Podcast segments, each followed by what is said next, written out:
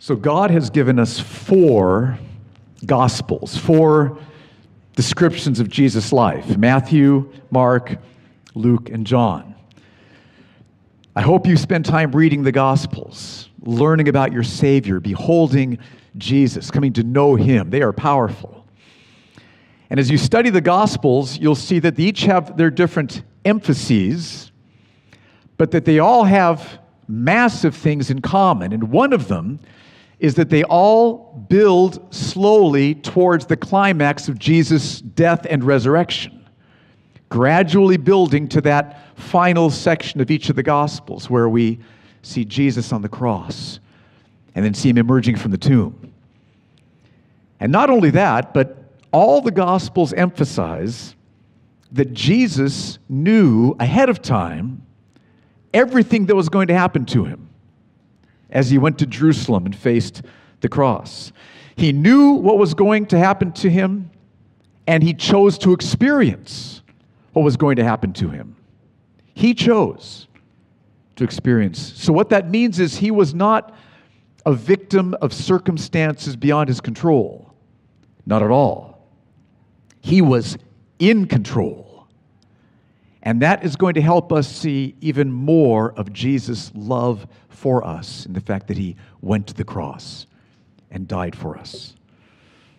That's what we're going to see this afternoon in Luke chapter 22, verses 1 through 13. We're working our way through the Gospel of Luke. I think we started this Christmas two Christmases ago. We've taken some breaks and other things in the in between time.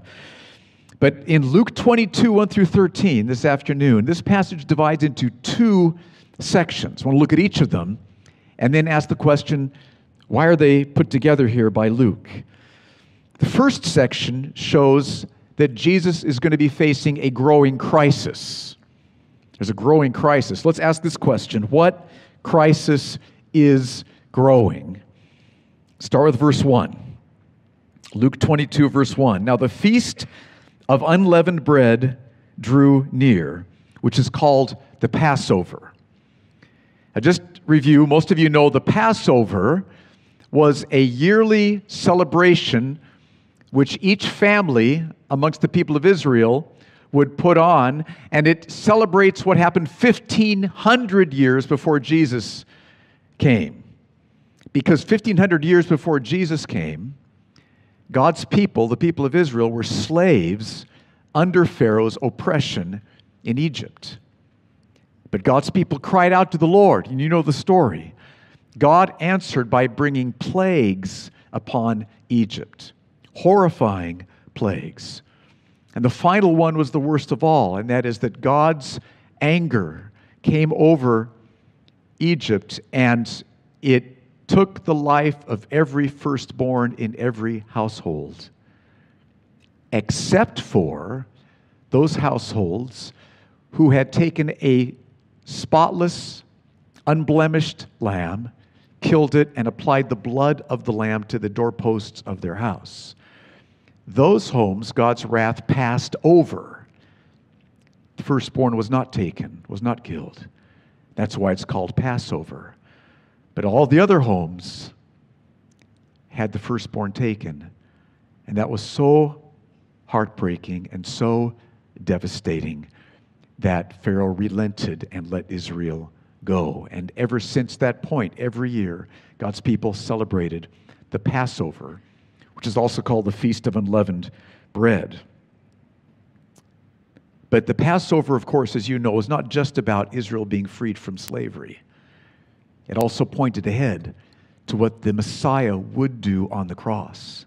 Because when Jesus died on the cross, he was paying for the sins. He was experiencing the wrath of God against all the sins of everyone who would put their trust in him.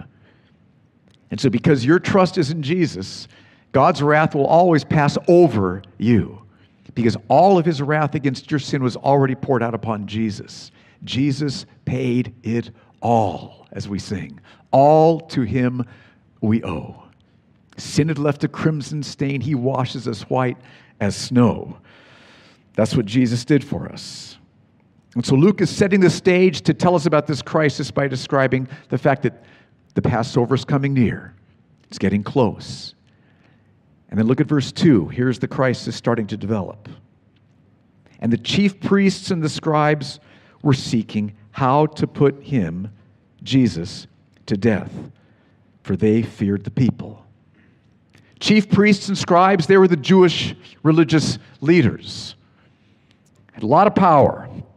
And all through the Gospels, we see that their hostility against Jesus is growing. And the reason they were so hostile toward Jesus was because he, he called out their hypocrisy. He called out the fact that they were just interested in power and in money. He called out the fact that even though they had all these religious rituals they were involved in, they didn't know God.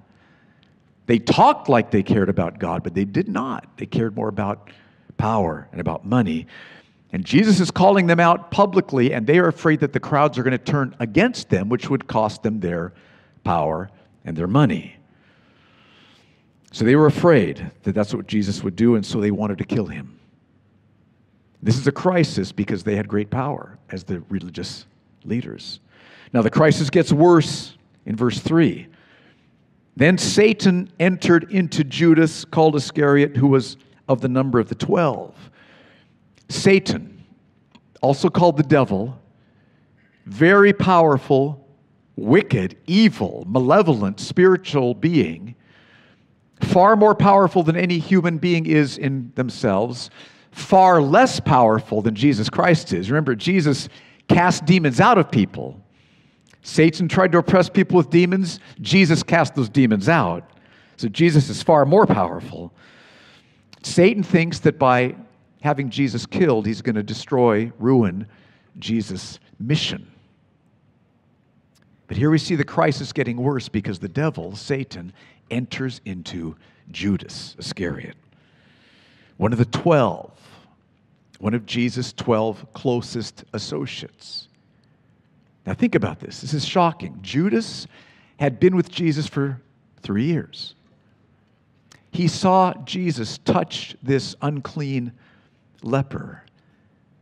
And immediately the leper's skin was completely restored. Judas saw that.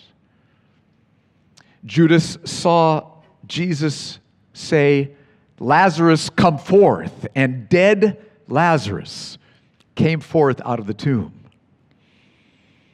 Judas was there when Jesus met this man living naked amongst the tombs, screaming, cutting himself.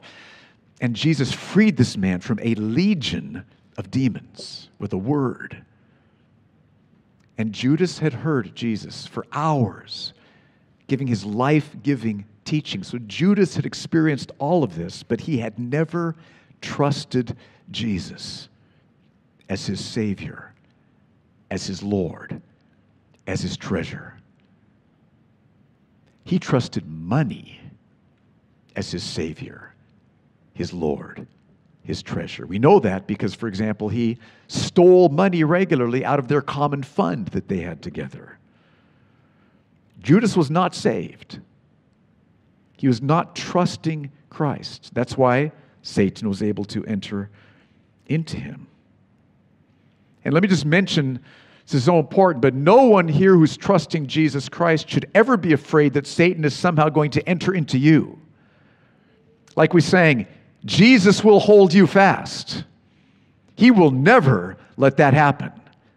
So, none of you who are trusting Christ need to be the slightest bit of afraid that this is going to happen to you. But it did happen to Judas because Judas was not trusting Jesus. Satan entered into Judas. He didn't make Judas do anything Judas didn't already want to do, he simply encouraged it even more. So, can you feel now the crisis is getting worse? One of Jesus' 12 closest associates is being influenced by Satan. And what does Judas do? Verse 6, uh, verse 4.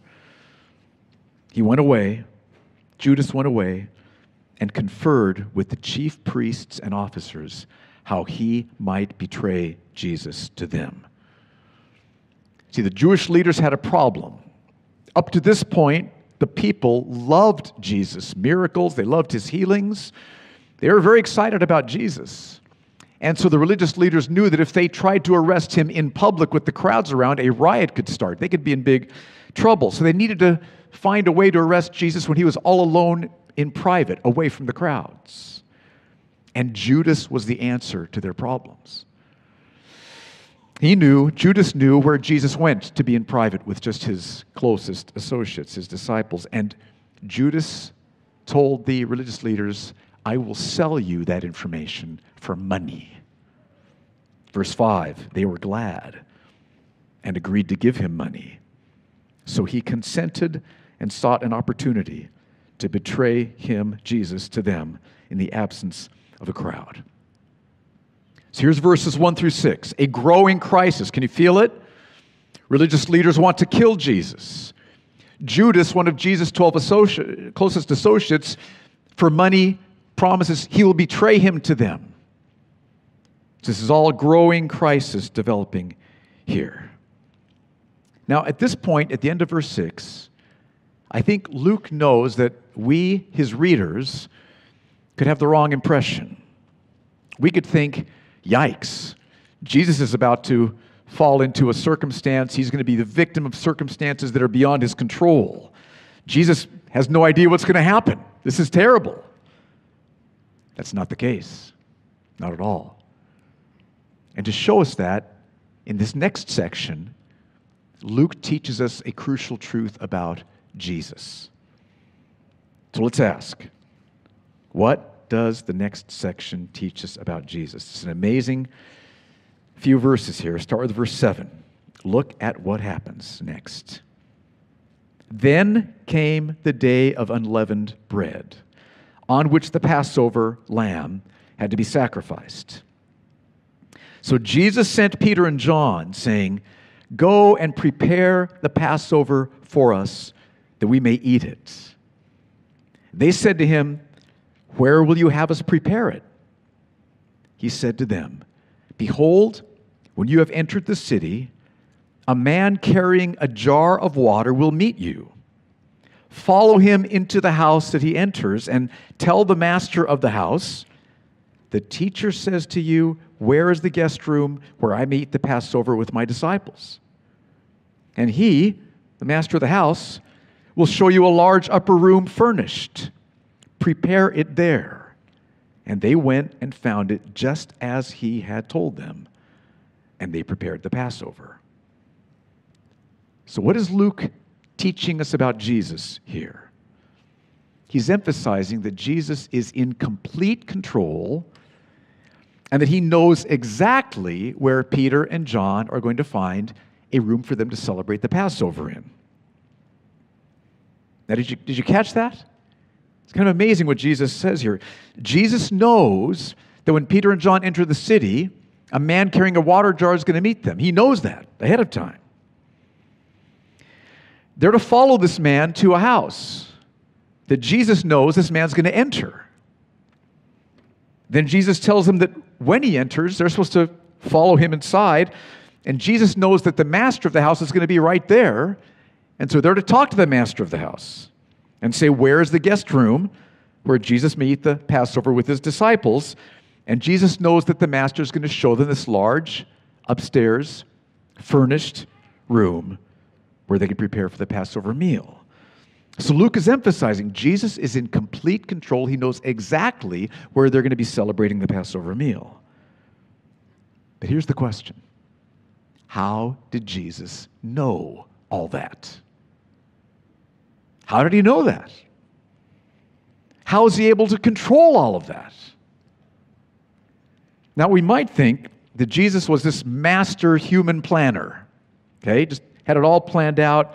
Like he told a man, I want you to carry a water jar and be here, right? We're going to time this right when Peter and John walk in. I want you to meet them right when they walk in the gate of Jerusalem.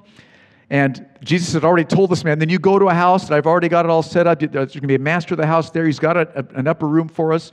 You go in, Peter and John will follow you, and then they will talk to the master. And that Jesus has already talked to the master of the house who has the upper room all prepared and ready, and he's already ready to say yes. We could think this was all just human planning. But I don't think that's what's going on here. I think this is a supernatural miracle. I think Luke is describing a miracle here, that Jesus as God is, is working. Two reasons I think that. One of them, Luke emphasizes that this all happened just as Jesus said. Read verse 13 again. Look at what he emphasizes here. And they, Peter and John, went and found it just as he had told them, and they prepared the Passover.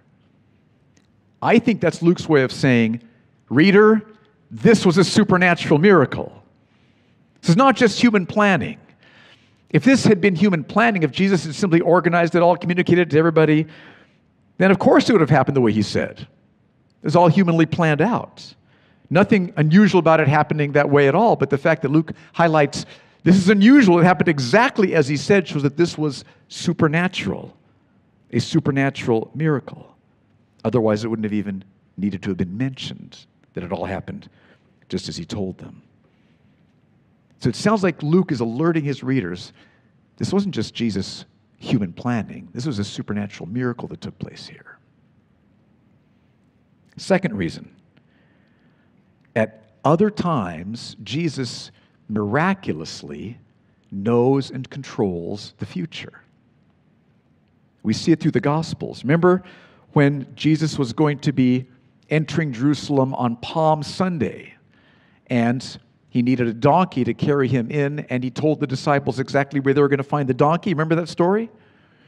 Okay, but there's an even more dramatic one in Matthew chapter 17. Remember this one?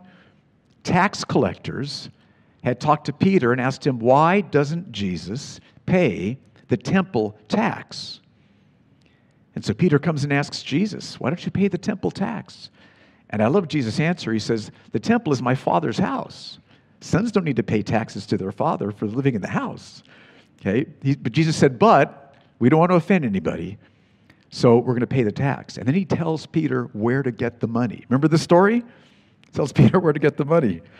Where does Peter get the money? Matthew 17, 27. Look at what happens. Jesus says, However, not to give offense to them. Go to the sea and cast a hook and take the first fish that comes up, and when you open its mouth, you will find a shekel, a coin. Take that and give it to them for me and for yourself. Jesus tells Peter to go fishing. And then when Peter catches his first fish, he should open that fish's mouth, and there's going to be a coin there which is just what they needed to pay for both of their temple tax. And that's exactly what happened. But obviously, this could not have happened by human planning, right? That just that's not going to happen. This is clearly a supernatural miracle. Somehow, Jesus had this fish. Maybe somebody had dropped the, the shekel coin in the, in the Sea of Galilee, and the fish is going to go down and, and maybe take it up in his mouth and then bite the hook and then catch it, and boom, there it is. Cha-ching paid the temple tax. Maybe that's how it worked, but the point is this was not human planning. This is a supernatural miracle. That's what Jesus does. He knows and controls the future. There's times where, as God, he, he knows and controls the future. We see that right here. And I think that's what's also happening in Luke 22, verses 7 through 13. This is not human planning, this is a supernatural miracle of Jesus' sovereignty. Jesus, as God, sovereignly planned that a man carrying a water jar would meet Peter and John right when they walked in the gate because Jesus is working as God. He, he's God. He sovereignly planned for this man then to walk to a house where there was a upper room available for the Passover. And he sovereignly planned for the master of that house to be willing to let Jesus and his disciples use that room. And because Jesus sovereignly planned it, it happened just as he said. That's what Luke wants to teach us from this second section, verses 7 through 13. He wants to show us Jesus' sovereign authority. There are times when he knows and controls everything that happens. Now, next question I want to raise why would Luke put these two events together? When the biblical writers write history, Oftentimes, they'll put events together not just because of chronology, one happened first and one happened next, but because by putting those two events together, there's going to be a truth taught to us. I think that's what Luke is doing here. Here's a picture of the passage. First of all, verses 1 through 6, as I said, we see a growing crisis in verses 1 through 6. A growing crisis is happening there. The religious leaders want to kill Jesus. Satan enters into Judas Iscariot, one of Jesus' 12 disciples. Judas agrees to betray Jesus away from the crowds. We could think at this point, like I said, that Jesus is facing a crisis. He doesn't know this is coming. What's going to happen to Jesus?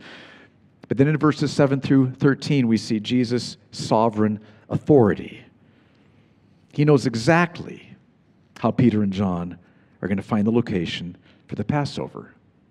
He's planned it all out by a supernatural miracle. And I think Luke put these two events together to teach us a crucial truth. Grace Church, we need to hear this truth tonight. We need to learn this truth. We need to see this truth. This is going to show us more of Jesus' love for us in going to the cross. Here's the truth. Just as Jesus, as God, knew how Peter and John would find the Passover room, so, Jesus, as God, knew what Judas and the religious leaders were planning. As the events of the crucifixion unfold in, in every gospel, and right here we see it in Luke, Luke wants to make sure that we understand that Jesus is completely aware of what's going to be happening. He knows and in many ways controls what's going to be taking place here throughout Luke's gospel. And it's not just Luke's gospel, that this is emphasized throughout the gospels. Let me give you a couple of other passages. I want to just make sure that this truth is just deeply impacting us tonight. Jesus, sovereign authority, knowing and controlling as he's moving ahead toward the cross. I want us to see this tonight. So let me give you some other scriptures just to back this up. First of all, Luke 22, a few verses later, verse 21. Look at what Jesus says. He's there at the upper room now right? That upper room that they went to, celebrating the Passover with his disciples. And imagine that you were Judas hearing Jesus say these words. Verse 21 But behold, the hand of him who betrays me is with me on the table. Whoa. Jesus knew exactly what was happening. He knew. He knew. And how did Jesus know this? Next verse, verse 22. He says, For the Son of Man goes as it has been determined. But woe to that man by whom he is betrayed. The Son of Man goes. I'm going to be arrested just as it has already been determined. Now, how was it determined? Who determined it? In Acts 4 and other passages, we see that before creation, God, God the Father, with God the Son, Jesus, with God the Holy Spirit, planned out the events of the crucifixion and the resurrection together. Planned, determined it. And so Jesus, as God, knew that Judas was going to betray him. It had been determined. Another example Remember when Jesus is betrayed by Judas? Remember when Peter pulls out his sword? Peter's going to, you, you, you love Peter, don't you? You love him. He's going to defend his Savior. But look at what Jesus says to him in Matthew 26, verse 53. Jesus says, Peter, do you think that I cannot appeal to my Father and he will at once send me more than 12 legions of angels? A Roman legion is 6,000 soldiers. So I got my calculator. So 12 times 6, that's 72,000 angels, right? Did you catch that? So, Peter, put the sword away, Peter. I could call upon the Father, and just like that, 72,000 angels would be here to deliver me.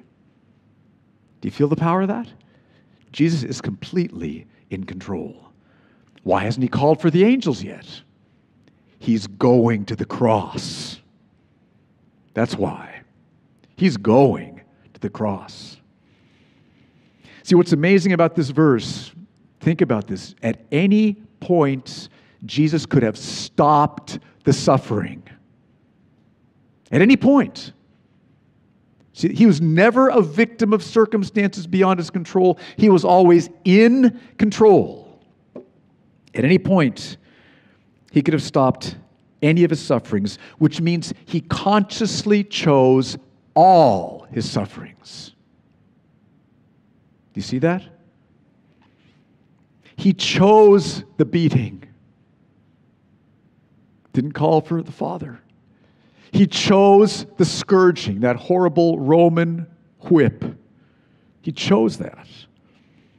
He chose the nails. He chose the hours of horrifying agony on the cross. He chose, he chose, he chose to pay the debt of punishment that we deserve for our sins. He chose at every moment.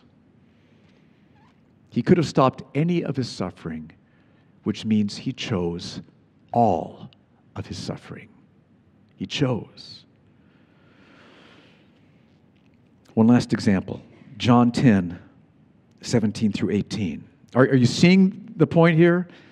Jesus knows exactly what's going to happen. Jesus is controlling what's happening. He is going to the cross, choosing it all. And look at Romans 10 17 and 18. He says, For this reason the Father loves me, because I lay down my life that I may take it up again. No one takes it from me. No one takes it from me, but I lay it down of my own accord. I have authority to lay it down, and I have authority to take it up again. This charge I've received from my Father. See, no one took Jesus' life from him. Jesus gave his life for us. You see that? No one took Jesus' life from him, he gave it for us. That's the point here. Jesus had authority to lay his life down in death, which he did. And then he had authority to raise his life up again, resurrection, which he did. He was in complete control of everything that happened all the way to the cross and the resurrection. Now, why is this so important to understand? Lots and lots of reasons.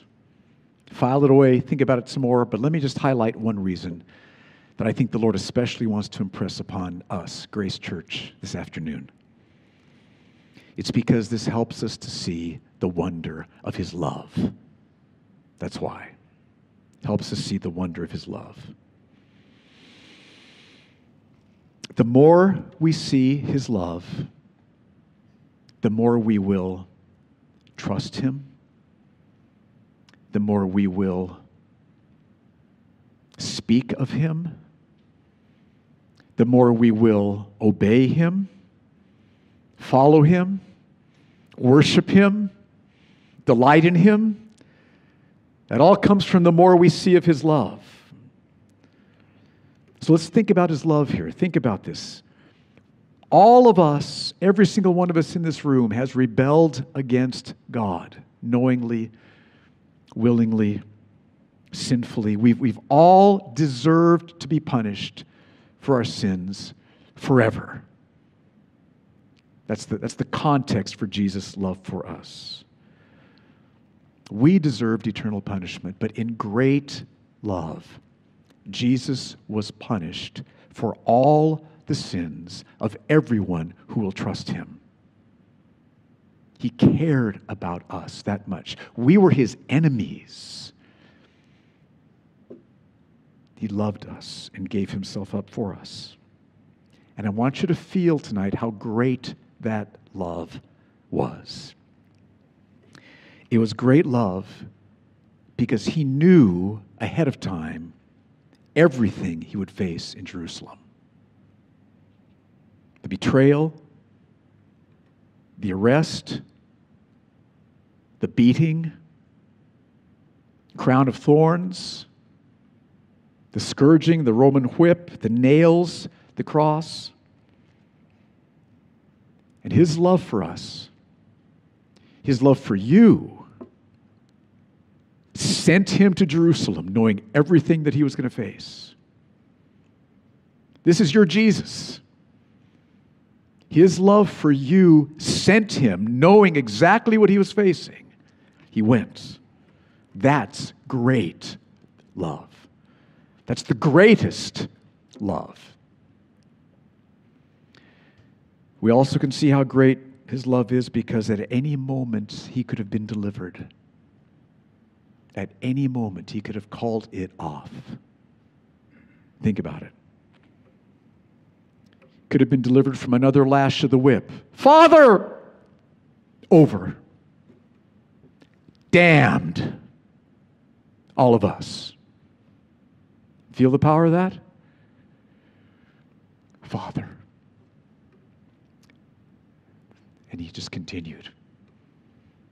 He loved us. He gave himself up for us. He could have kept himself from another lash of the whip, from another, the next nail, from another minute on the cross.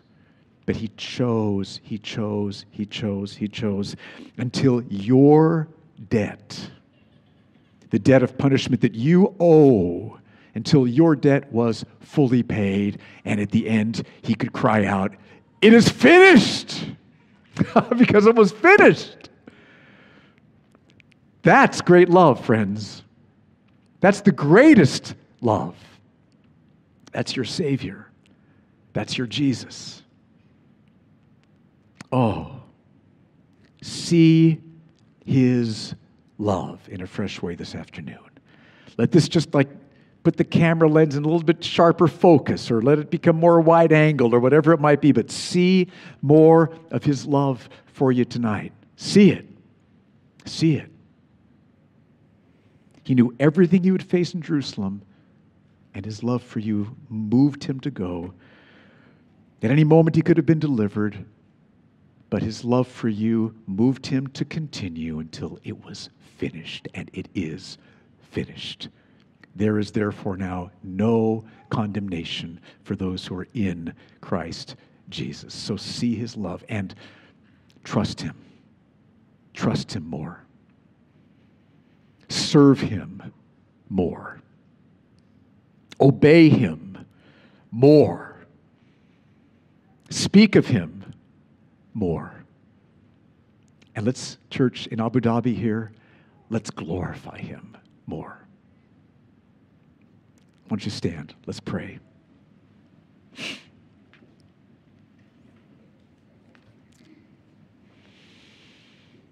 We